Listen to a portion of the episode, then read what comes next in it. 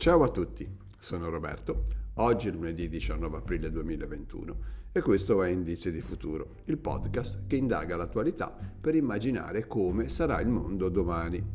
In questo episodio parleremo di vendere riso ai cinesi, made in Italy e un milione di tonnellate ogni anno.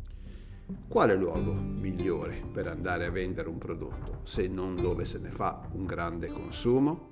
Eppure vendere riso ai cinesi era ed è sinonimo di un'impresa impossibile, perché i venditori si sono sempre concentrati sulla materialità della merce, mentre il prodotto che le persone acquistano è un contenitore di sensazioni, di esperienze, è moda, è un significato a volte lontano dall'utilizzo.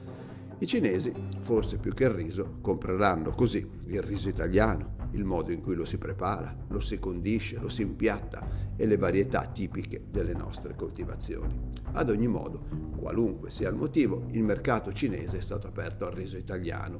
L'AIRI, l'Associazione Industrie Risiere Italiane, ha concluso un accordo per l'esportazione del nostro riso e tutte le riserie che avevano fatto richiesta sono state autorizzate all'esportazione.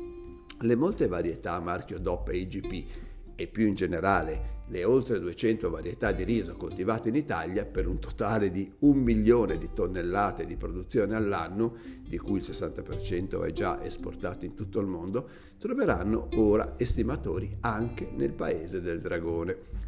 Per il momento le qualità esportate sono il Carnaroli e l'Arborio, ovvero queste sono le varietà che per prime entreranno nel paese del sollevante, dopo che esperti del luogo sono venuti molte volte a verificare la qualità delle nostre produzioni. Il riso italiano costituisce circa il 50% della coltivazione europea e a riprova che le merci vanno in qualsiasi direzione, anche noi importiamo riso basmati proveniente dall'Oriente.